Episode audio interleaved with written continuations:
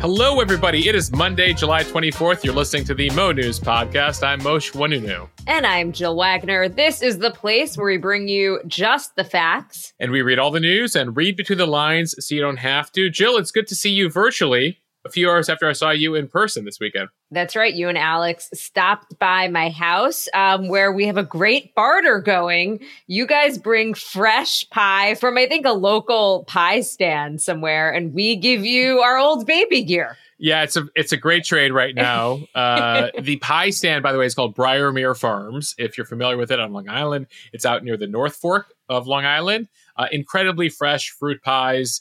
Um, and I think your husband has fallen in love with the raspberry Yes. cream pie. Yes. so we had a bunch of friends over, and I'll say that uh, by the end of the night, we were all just basically eating the pie with spoons straight from the pan. Um, so Moshe, it, it got ugly, but it was good. Well, Jill, we're very grateful for the baby gear. We now officially have a car seat thanks to uh, you and Mike. So grateful for that. Um, as we are in the uh, final countdown here, uh, just about nine weeks to go before our due date.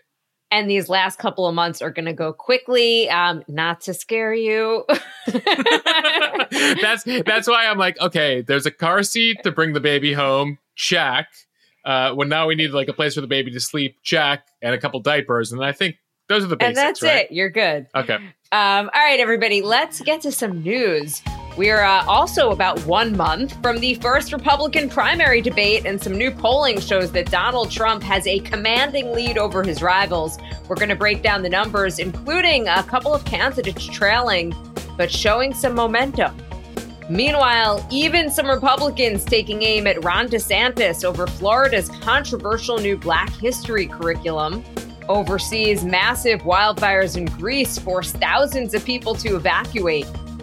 Onto the economy, the Federal Reserve meets this week and is expected to raise interest rates yet again.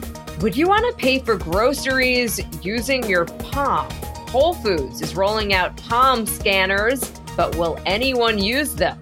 A help me sign leads to the rescue of a kidnapped Texas girl in Southern California. We'll have the incredible details. And if you're planning to travel to Europe next summer, you're going to need a visa. Plus, we'll be breaking down the box office numbers from Barbenheimer. And Moshe is on this day in history. It's a mix of Nixon, Justin Timberlake, and Lance Armstrong, Jill. We've got range. All right, there is one month until the first Republican presidential primary debate and six months until voting begins. We have a gauge now for where the race stands in two key early voting states. So far, it does appear to be smooth sailing for former President Trump. Fox Business is out with polls for Iowa and South Carolina, the two states which vote first and third next winter. Right now, Trump crushing rivals in Iowa. He leads Ron DeSantis by 30 points. In that first caucus state, Trump commands 46% of the Republican vote, followed by the Florida governor at 16%, and then South Carolina Senator Tim Scott at 11%. The rest of the field is in single digits. The Iowa poll shows Scott, who usually attracts single digit levels of support, gaining a bit of momentum, although Trump, again, is still the commanding frontrunner. Notable in his first run in 2016, Trump came in second in the Iowa Republican caucus, trailing Texas Senator Ted Cruz by about three points.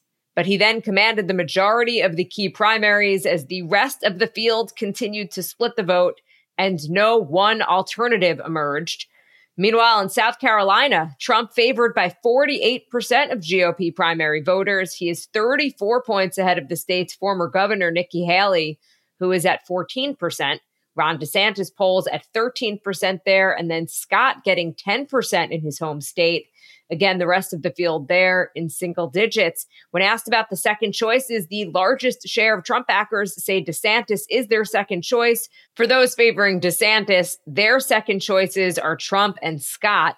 Mike Pence has the unwelcome distinction of having the largest number of GOP voters, nearly four in 10, saying that they couldn't support him. Roughly two in 10 feel that way about Trump, Haley, and DeSantis. Now, as far as the most important issues to early state voters, Economic issues are number one, 41%. Then comes a tie for issue number two. 15% say immigration is their biggest issue. Another 15% say social issues like abortion and gender in school and sports are most important.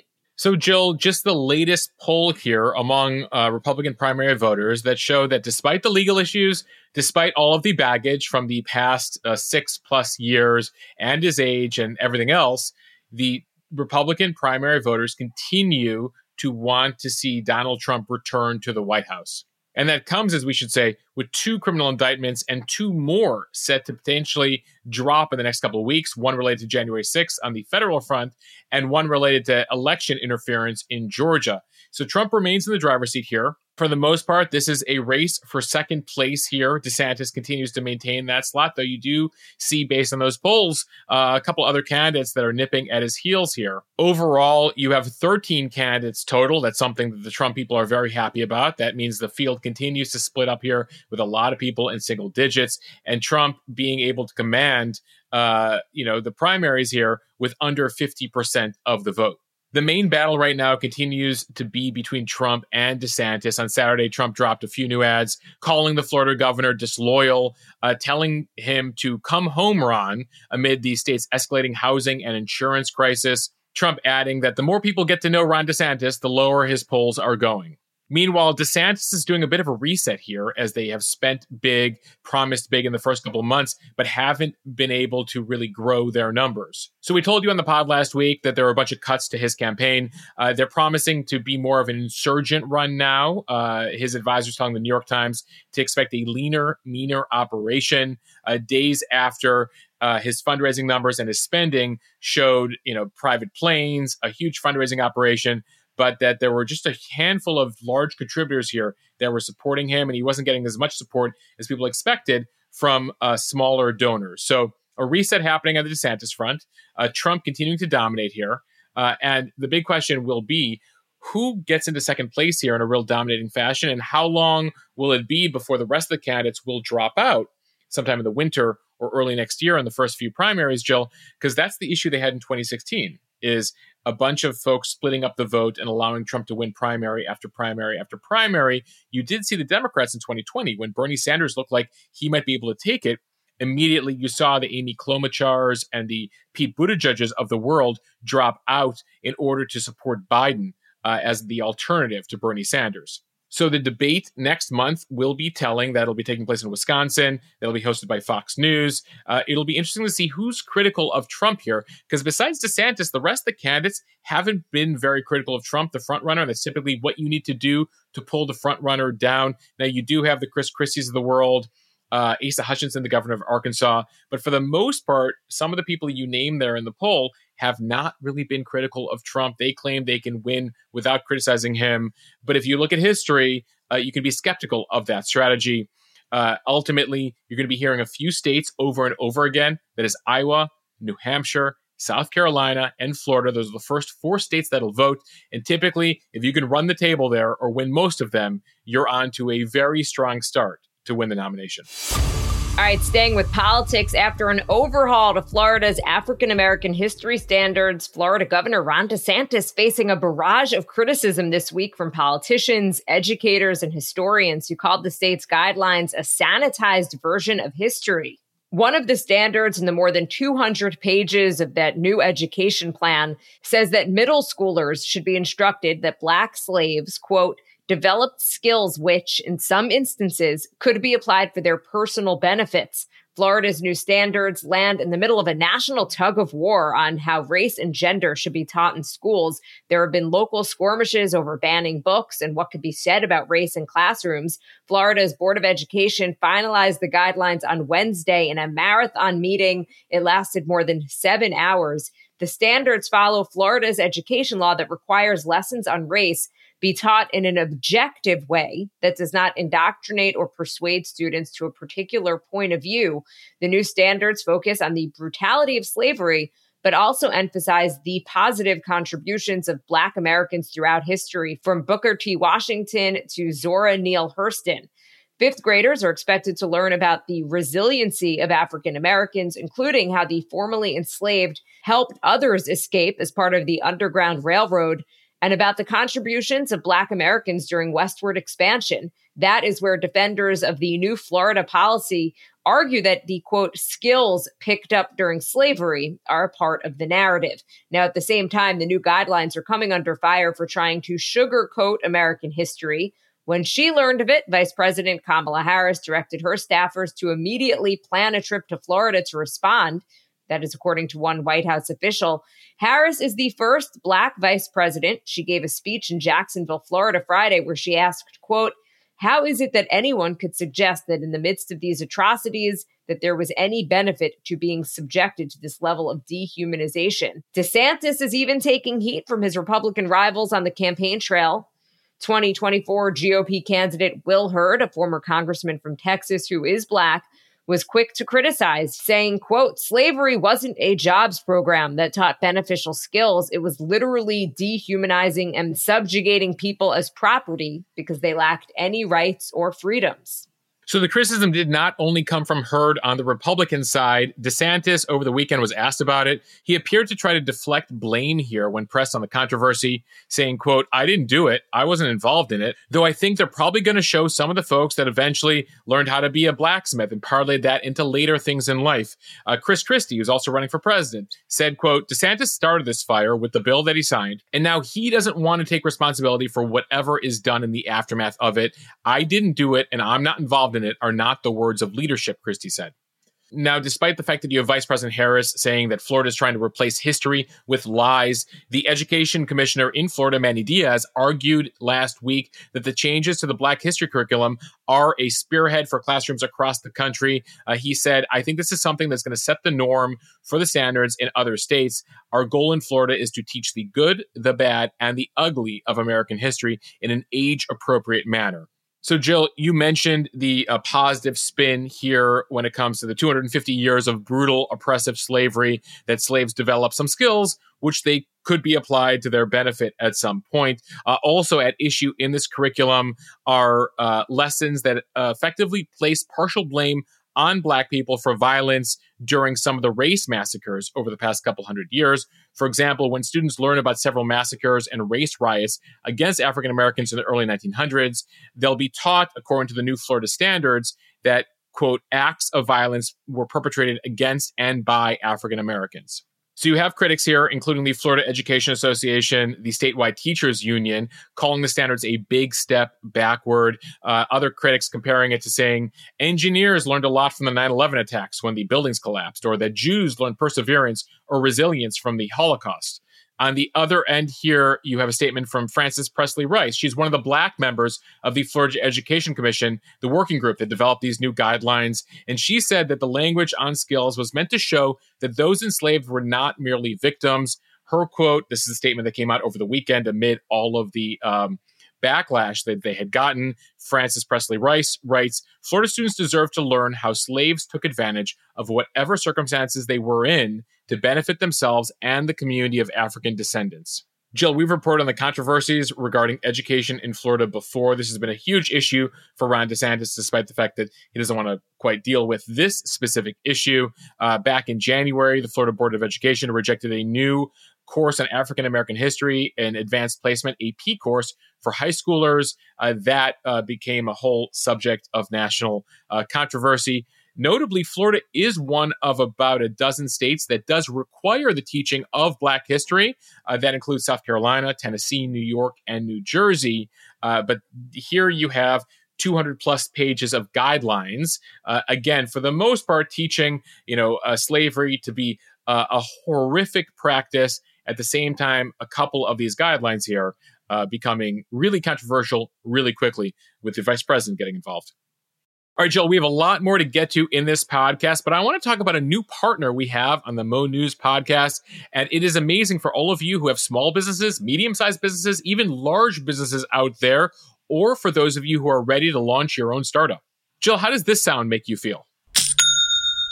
show me the money. there you go. That's the sound of a sale using Shopify. If you're a business owner and you're looking for a solution to get your product out there, uh, that is the goal of all businesses. Shopify is the commerce platform that is revolutionizing millions of businesses worldwide. Whether you're an entrepreneur making your way on Facebook Marketplace or over on Etsy, or whether you're IPO ready, Shopify is the tool you need to start, run, and grow your business without the struggle. Once you've reached your audience, Shopify has the best converting checkout on the internet to help you turn your audience from browsers to buyers. Jill, we're looking to launch merch for Mo News in the coming months, and we'll be looking at Shopify as the way to do it to reach people. And right now, Shopify has a special deal for the Mo News community for all of you out there who are trying to sell your wares. You can sign up right now for a $1 per month trial period over at shopify.com slash Mo News, all lowercase. Again, shopify.com, that is S H O P I F Y dot com slash Mo News, all lowercase to take your business to the next level. And soon enough, you'll be hearing this sound. And Mosh, we're always talking about health trends and trends with food and how hard it is to get all of your nutrients. Well, one way to get all of the important ones is Athletic Greens AG1 powder. I take Athletic Greens in the morning. It is just one scoop with a glass of water. It is easy, quick, and it lets you get on with your day knowing that you've gotten over 75 important ingredients, including tons of vitamins and minerals. It also has pre and probiotics to support digestion and gut health.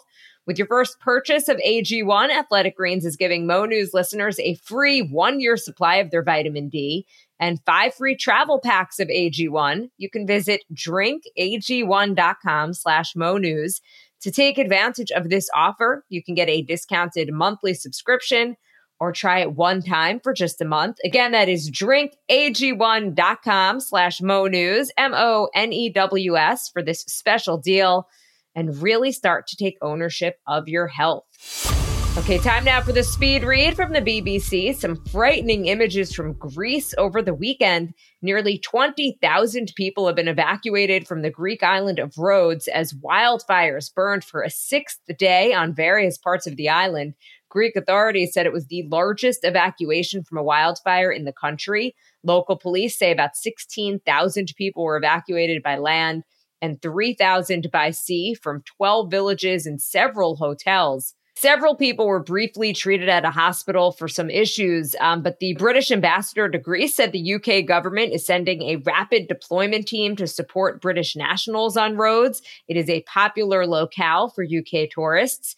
The Greek government said that personnel were on their way to Rhodes to set up a help desk at Rhodes International Airport for visitors who have lost their travel documents. So, those of you unfamiliar with Rhodes, it's out there. I mean, there's like hundreds of Greek islands, but this is the one closer to Turkey far out there in the eastern part of the country. The weather remains hot across the board in Greece before midday. Temperatures had already reached 100 degrees. Winds were low, but are variable in Rhodes and a bunch of islands. Uh, and that's where there's concern about fires, both on that island, other islands, and on the mainland. And so they have a lot of the country under watch right now at the highest level of risk for fire outbreaks. Temperatures in Athens and the capital reached 110 degrees on Sunday, 113 in interior parts of Greece. They are expecting a brief respite uh, midweek, but then another heat wave will start later in the week. Jill, fires are not uncommon on Greece, especially in the summer, but with the sustained heat above 110 that you've seen across the Mediterranean the past few summers, you've seen an outbreak of more fires and longer sustained fires than previous years. From Reuters, after a pause in June, the Federal Reserve is widely expected to implement another interest rate hike on Wednesday, despite recent indications of slowing inflation following 10 consecutive hikes in just over a year. The Fed decided to halt its aggressive campaign of monetary tightening last month to allow policymakers more time to assess the U.S. economy's health and the impact of recent banking stresses on lending conditions. In the weeks since the pause, positive upgrades to economic growth and moderate inflation data have strengthened the likelihood that the Fed's rate setting committee will vote for a quarter percentage point hike during their meetings on Tuesday and Wednesday. Although inflation has started to cool, it is still well above the Fed's 2% target. The June inflation rate was at 3%.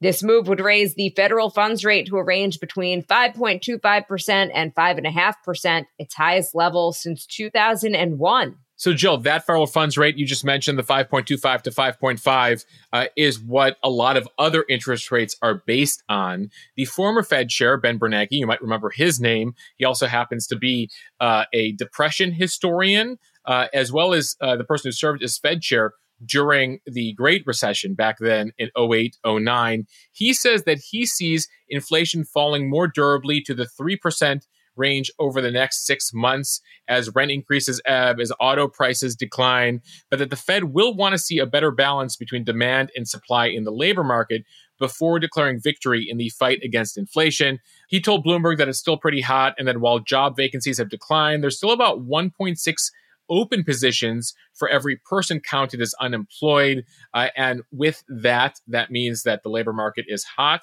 That means that people are going to be able to demand more money, which means they have more money to spend, which then leads to inflation. And so we continue to live in this bizarro world where good news is bad news and bad news is good news. But the Bernanke comments speak to the larger uh, perception now on Wall Street and among economists that the Fed's job is almost done, and they're hoping that this last increase here will be it.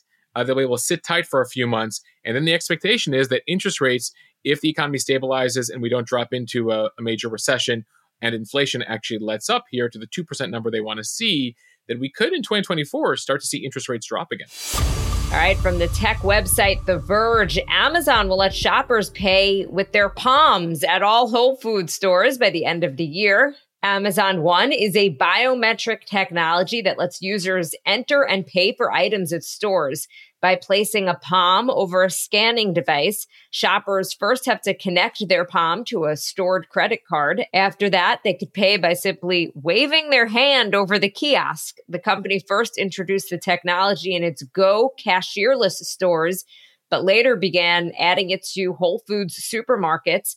Amazon One is now in more than 200 Whole Foods locations. The company said it will be available in all of their roughly 500 stores in the coming months. Amazon said Thursday is seeing growing demand for the technology, with it recording 3 million uses of Amazon One. The bakery cafe chain Panera also began testing Amazon One at some of its stores earlier this year. And the Coors Field Baseball Stadium in Denver in May began letting attendees buy alcohol using the palm scanning device. Jill, that's just Jeff Bezos using it 3 million times at a, at a Whole Foods. uh, though, you know, Amazon claims that it is uh, seeing use here, though, Jill, uh, a number of Mo News Committee members reached out over the weekend when we posted the story on Instagram to say that at Whole Foods, I believe it was people who live in Santa Monica and Austin, Texas, that no one, they haven't witnessed anyone using the Palm technology. Uh, although Amazon says that palm scanning is considered more private than other forms of biometric identification, it has raised some concerns. One issue Amazon will have to store your palm signature, your palm print, which Amazon uses the unique ridges and lines through your palm to create in their cloud. Now, that is different than your Apple Face ID or your thumbprint, which many of us have used over the course of the past decade, which is actually locally available on your device. That's why when you get a new iPhone, you have to do the Face ID again or do the thumbprint again. Whereas the Amazon thing lives out in the cloud. And so that has led some folks to say, oh, that feels a little um, more concerning to me than uh, the Apple technology. Last year, over at Red Rocks in Colorado, if you've ever seen a concert there, they stopped using the Amazon One technology after artists and others expressed concerns over data collection and surveillance. And it does come at a time that Amazon has received scrutiny over its handling of user data. They're facing a class action lawsuit right now accusing Amazon Go of storing and tracking New York customers' body shapes, sizes, and palm prints without their knowledge. Uh, Jill, I mentioned that we posted this on Instagram over the weekend. I put up a poll uh, after uh, putting up the story saying, Are you game? Are you into this? Uh, pretty overwhelming numbers. About 14,000 Mo News Committee members voted. Again, not scientific, but on Instagram over the weekend, 91% said not interested, 9% said, Sure, palm me up high five. I actually responded um, to your question on Instagram saying that I'm not really sure what problem this solves for people because buying stuff, paying for groceries is pretty darn easy as it is. You could use Apple Pay if you really want, you can use credit cards, cash. I mean, it already feels pretty seamless to me this is just one less thing, right? You don't need your phone or your card in this case, Jill. You literally just need your hand, and you'd carry that everywhere with you. Typically, most people do. But I, you know, I think that we're living in this world now where, uh, you know, we've given up a lot of privacy to these tech companies for convenience. The question is, how much more are willing to give up and how much more convenient do things need to get for people remember amazon has been testing the ability to just walk out of a store without interacting with any human beings uh, based on your that identity, I like. right there you go. So, so I guess this is the step before that. Uh, but Amazon appears to be testing out a bunch of these, uh, and we'll see if you know even regionally or in certain cities this gets adopted, you know, more widely. But it's certainly got a lot of people talking over the weekend. So in those Amazon Go stores, you just had to scan your your app on your phone, and then you could pick up items and leave, and you didn't have to talk. You just walk anybody. out with a cart. You just Correct. yeah, you just like go through the aisles, walk out with the cart, and it just knows what to charge you. Um, we're sort of all living on the cusp of these futuristic movies that came out in the '90s, right? Like Minority Report, etc. This one feels like a bridge too far. I say that, and in like six months, I'm going to be the biggest proponent of this. I mean, oh, you don't even need your phone; you could just go anywhere. Coming from the same woman who still won't sign up for Zelle, Jill, we need to get you on the Zelle train. All right, our next story comes to us from CBS News, and a quick warning that some of the details in this story do involve the abuse of a minor. So if you're listening to this with kids in the car, uh, you might want to skip forward uh, about a minute or two. A 13 year old girl who was kidnapped in Texas was rescued in Southern California when people who were passing by saw her hold up a help me sign in a parked car. This is according to police and federal authorities. This rescue occurred on July 9th in Long Beach, south of Los Angeles. These Good Samaritans were in a parking lot when they saw the victim in a parked vehicle holding a sheet of paper with help me written on it. They immediately called 911. Stephen Sablan, a 61 year old Texas man, was arrested and indicted on Thursday by a federal grand jury on charges of kidnapping and transportation of a minor with intent to engage in criminal sexual activity.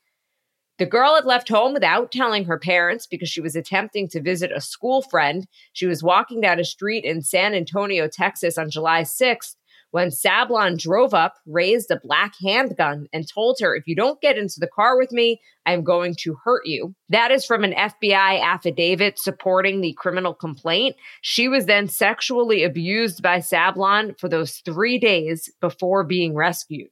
So then she gets to Long Beach, California. Sablan parks at a laundromat, told the girl to change her clothes. When he goes inside the laundromat to clean clothes, it gave the girl time to write help me on a piece of paper and display it in the window. The Samaritans saw it. The police were called. When the Long Beach police officers arrived, Sablan was back standing outside the car and they observed the girl mouth the word help through the window. They then arrested him. He's been charged with one count of kidnapping, one count of transportation of a minor, and will be arraigned on federal charges in LA. According to court documents, Sablan was wanted for burglary out of Fort Worth, Texas at the time of the kidnapping. But incredibly, this this story uh, does uh, reinforce to everyone: see something, say something, uh, and uh, quick thinking by that girl uh, to be able to alert folks in the parking lot. From Morning Brew, new requirements are on the horizon for travelers with a U.S. passport looking to get to Europe. Until now, U.S. passports have given mostly unfettered access to 184 destinations worldwide. But the European Union announced it will continue the rollout of new travel document requirements through what's called the European Travel Information and Authorization System. So, this will require travelers with U.S. passports to fill out an online visa application before being granted entry into the EU starting next January. The $8 online application process is pretty straightforward. Travelers just need to provide some basic biographical info, their travel plans, and travel history, in addition to answering some security questions.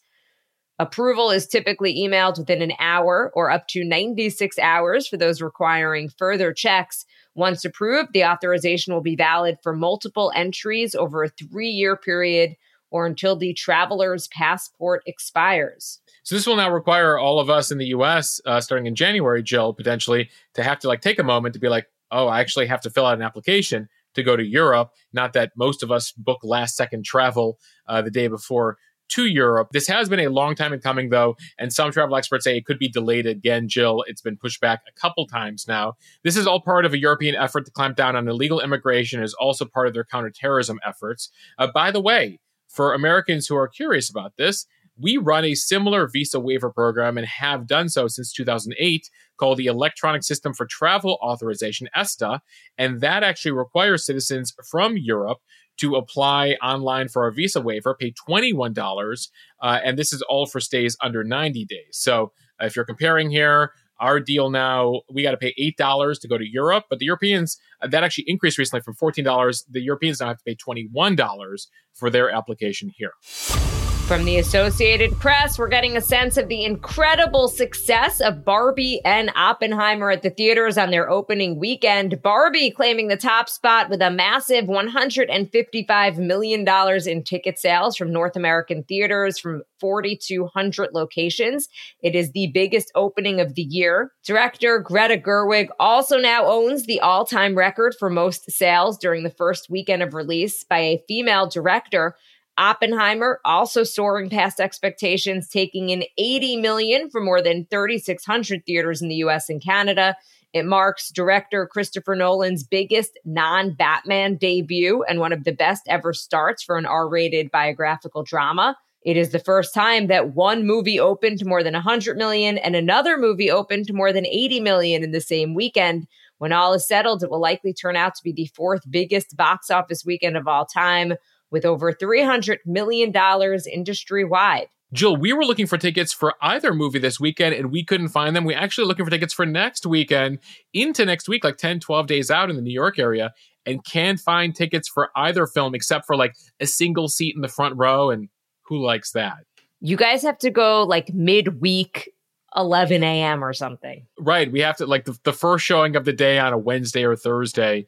Uh, we'll see if we can get it. Right now, the firm PostTrak has been looking at the numbers. Uh, based on their data, women drove the historic Barbie opening, making up 65% of the Barbie audiences. And 40% of ticket buyers for Barbie were under the age of 25. Oppenheimer audiences, meanwhile, were 62% male, and nearly two thirds were over the age of 25. Jill, we were talking about Barbenheimer in the newsletter and on the pod on Friday. You know, effectively two opposites here, but as many hoped, uh, both movies benefited in the end by this huge dual weekend. When you look at the international numbers, Barbie earned 182 million over 69 countries, fueling $337 million global weekend. Oppenheimer, when you added international numbers, did just under 175 million. Uh, and notably, while Barbie dominated Oppenheimer in almost every country, in India, Oppenheimer was number one and Barbie was number two. It's pretty interesting. It sounds like uh, people enjoyed both films, at least from the reaction that I've been seeing online. Right. Two completely different films. You know, one is three hours plus history, you know, the development of the atomic bomb, right? And one is like Barbie and Ken going to the real world.